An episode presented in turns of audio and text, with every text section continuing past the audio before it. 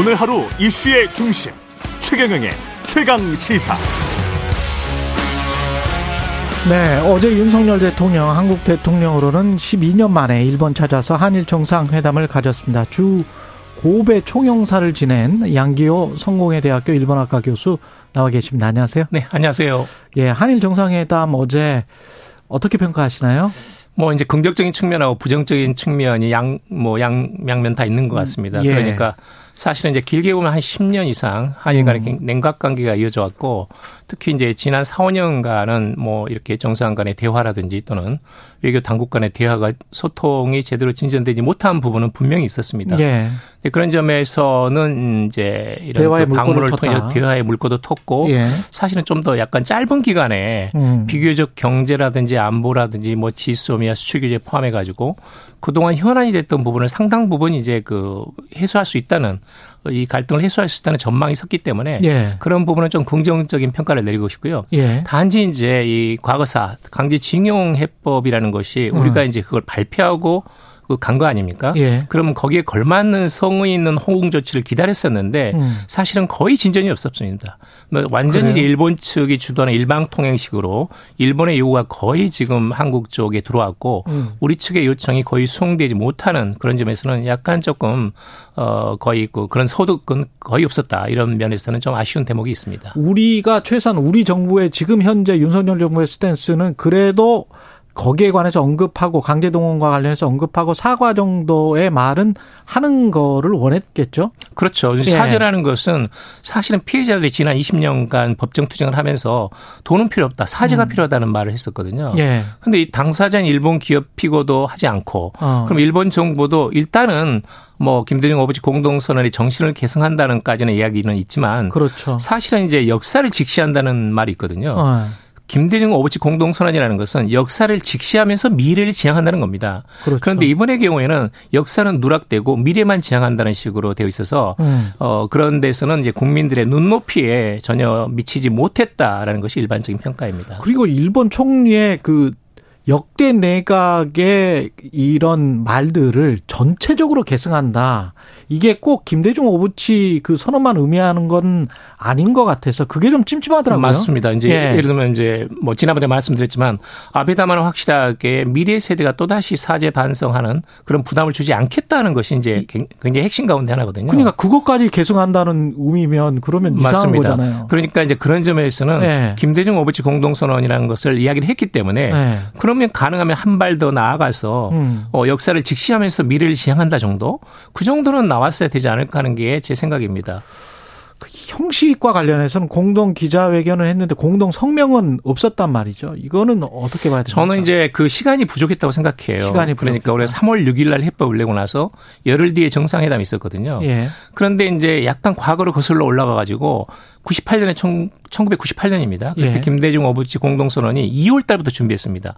그리고 나서 시월 달에 나왔거든요. 아, 그랬군요. 팔 개월간 준비가 된 거고 예. 그때는 분위기도 아주 좋았어요. 음. 또 우리도 이제 일본의 도움이 필요했고 아이엠에프라서 예. 그런 점에서는 장시간에 걸쳐 가지고 상호 소통이 있었는데 비해서 와, 우리가 아이엠에프 때 일본의 도움이 필요로 한 상황에서도 그런 게 나왔어요. 맞습니다, 맞습니다. 그럼에도 불구하고 사실은 아. 정말 대단한 업적이에요. 지금 생각해 보면 지금 생각해 보면 우리가 완전히 망한 상태 아닙니까? 그렇죠. 그런 상태에서 일본 측의 통절한 사죄와 사죄. 반성을 처음으로 문서화시키고 총리가 언급을 한 겁니다. 거기까지 간 거예요. 우리가 굉장히 불리한 상황이었는데. 또 이제 당시만 해도 한일의 국력 차이가 한 사 대 일 정도로 그렇죠. 우리가 좀 지엔피가 약한 수준이었거든요. 예. 지금은 구매력 지수로 보면 한국이 오히려 일본을 추월했거든요. 그렇습니다. 그런 점에서는 조금 역시 국민 눈높이에, 더구나 지금까지 이런 대법원의 판결과 한일 간의 협상의 그런 어떤 축적이 있는데 음. 그런 것들이 충분히 활용 되지 못했다는 점에서는 좀 아쉽습니다. 그리고 일본 공영방송 엔에이치케이가 일본 측이 지금 독도 문제를 언급했다고 이야기를 하고 있고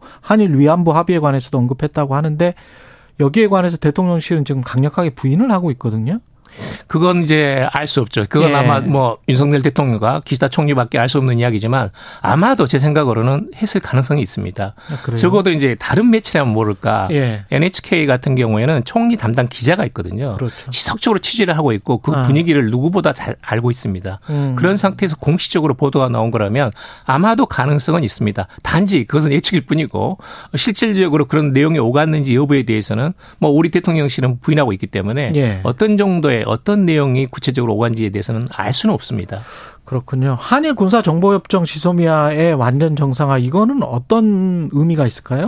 일단은 이제 신뢰 회복이거든요. 신뢰 회복. 신뢰 회복이고 쌍방 간의 최대 쟁점이 된 게 이제 대법원 판결을 두고 일본이 수출 규제를 그냥 그 단행을 했고 정말 이것은 말도 안 되는 이야기였지만 그래서 우리가 우리가 거기에 대한 대응 조치로 지소미아를 파기한 겁니다. 음. 근데 지소미아는 한일 군사정보 보호협정인데 일본 측의 당시 논리가 한국을 믿지 못하기 때문에 수출 규제를 한다. 라는 것이었거든요. 근데 그러면 그렇게 믿지 못하면 어떻게 하면 군사 정보를 서로 비밀 정보를 교환할 수 있느냐. 그럼 그만두자라고 해가지고 문재인 정부에서 맞다, 맞다. 파기한 겁니다. 예, 예. 그런데 이제 그건 상호 불신이 있었기 때문에 그런 것이고 어. 지금은 제가 보기로는 한일 간에 일단은 초기 단계에서 윤석열, 기시다 양자 간의 신뢰관계가 약간 형성되고 있다고 봅니다. 그런데 어. 그런 점에서는 저는 뭐 긍정적인 조짐이라고 보고 싶고요. 예. 그런 점에서는 그동안에 사실은 아주 큰 이게 쟁점이긴 한데 사실 내용으로 보면 지소미아 이렇습니다. 지소미아는 한국과 러시아하고도 체결하고 있어요. 심지어 그렇습니다. 아, 그래요? 예. 지소미아는 군사정보라는 것은 내가 필요한 부분을 당신한테 주면 그건 비밀로 해줘야겠다.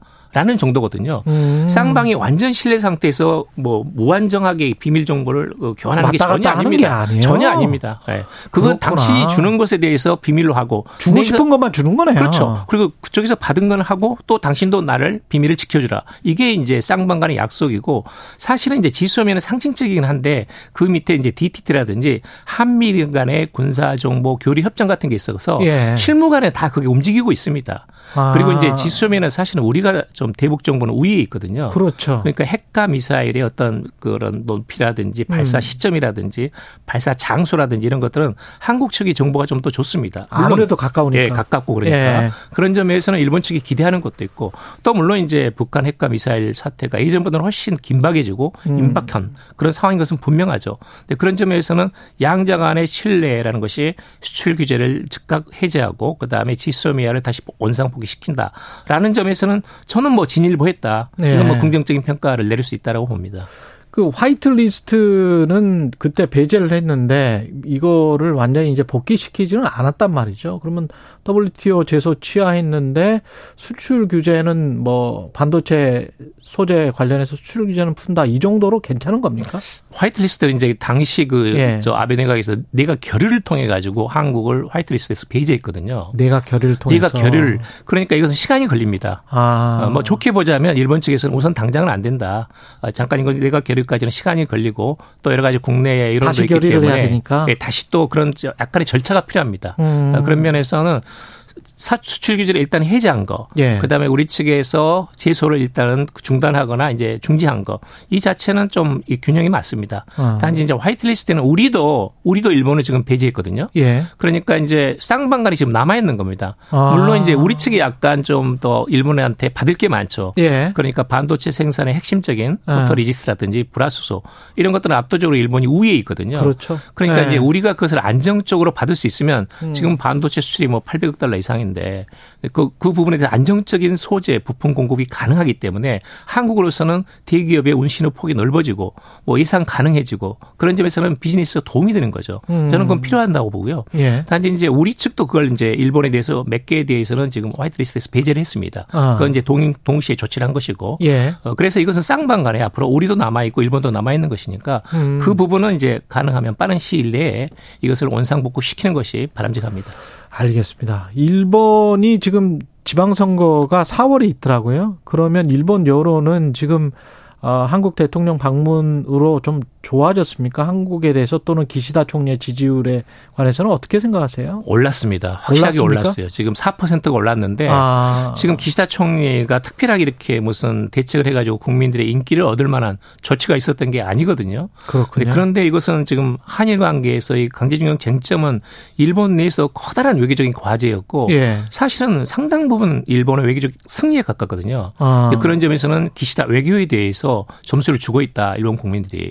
또 전반적으로 이제 윤석열 정부에 대해서 일본 국민들이 상당히 이제 긍정적으로 보는 면도 있고 해서 예. 이런 부분들이 전체적으로 좀 이 말하자면 오르고 있다. 어, 내각 지지율이 예. 이렇게 보면 됩니다. 두 분 다 술을 상당히 좋아하는 걸로 유명하잖아요. 기시다 총리도 뭐 주호라고 하던데 그런 것들이 양국 관계에 도움이 됩니까?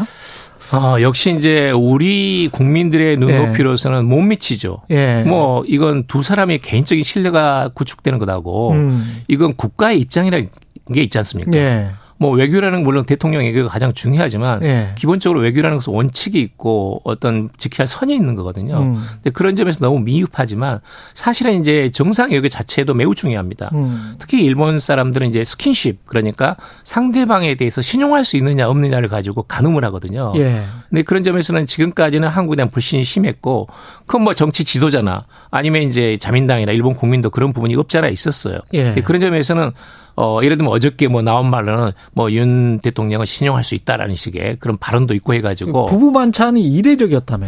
그러니까 정상이. 사실은 이제 그게 이렇게 보시면 되는데 예. 원래는 이제 국빈 방문하면 스테이트 비지트 하게 되면 예.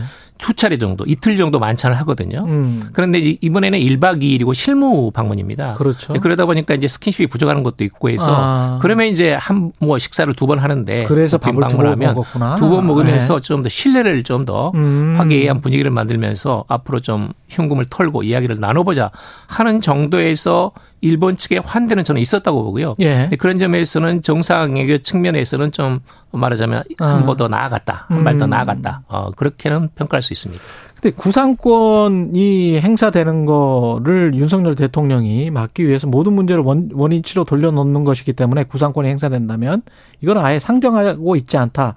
이게 상정하고 있지 않다는 게 개인적으로 그렇다는 건지 법률적으로 이렇게 할 수 있습니까? 아니에요. 그것은 구상권은 예. 그 십 년입니다. 유효기간이. 그렇죠. 그렇기 때문에 정권이 끝나고 나서도 육 년이 남아있거든요. 예. 그러니까 만약에 정권이 바뀌거나 아니면 다른 상황이 생겨가지고 따로 구상권을 일본 기업 쪽에 또 피해자들이 신청할 수 있는 거죠. 그렇군요. 뭐 기소, 기소까지는 아니어도 상당 부분 법리적으로 진전시킬 수 있습니다. 대통령 이 말은 상정하고 있지 않다라는 이 말은 뭐라고? 그것은 이제 그 행정안전부 산하에 강제동원 피해자 지원 재단이 있지 않습니까? 예. 거기서 지금 돈을 모아가지고 음. 거기서 제삼자 변제를 추진하고 있지 않습니까? 그렇죠. 그런 점에서는 정부 산하 기관이고 아. 이 재단이 이 재단이 일본 기업에 대해서 구상권을 요구하지는 않겠다. 정부 내에서는.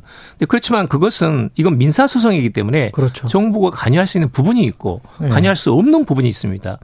따라서 지금 이미 지금 뭐 이 저 채권을 추심하기 위해서 네. 실질적으로 현금화를 하기 위해서 지금 또다시 이제 피해자들이 지금 뭐 법원에다 신청을 그렇죠. 했거든요. 네. 그러니까 정부가 구상권을 청구하고 여부하고 상관없이 이것은 전범 기업들하고 피해자들 간의 민사소송이기 때문에 그건 그대로 트랙으로 또 진행이 되는 겁니다. 그렇군요. 그러니까 정부 입장은 구상권을 행사하지 않겠다는 것이고 예.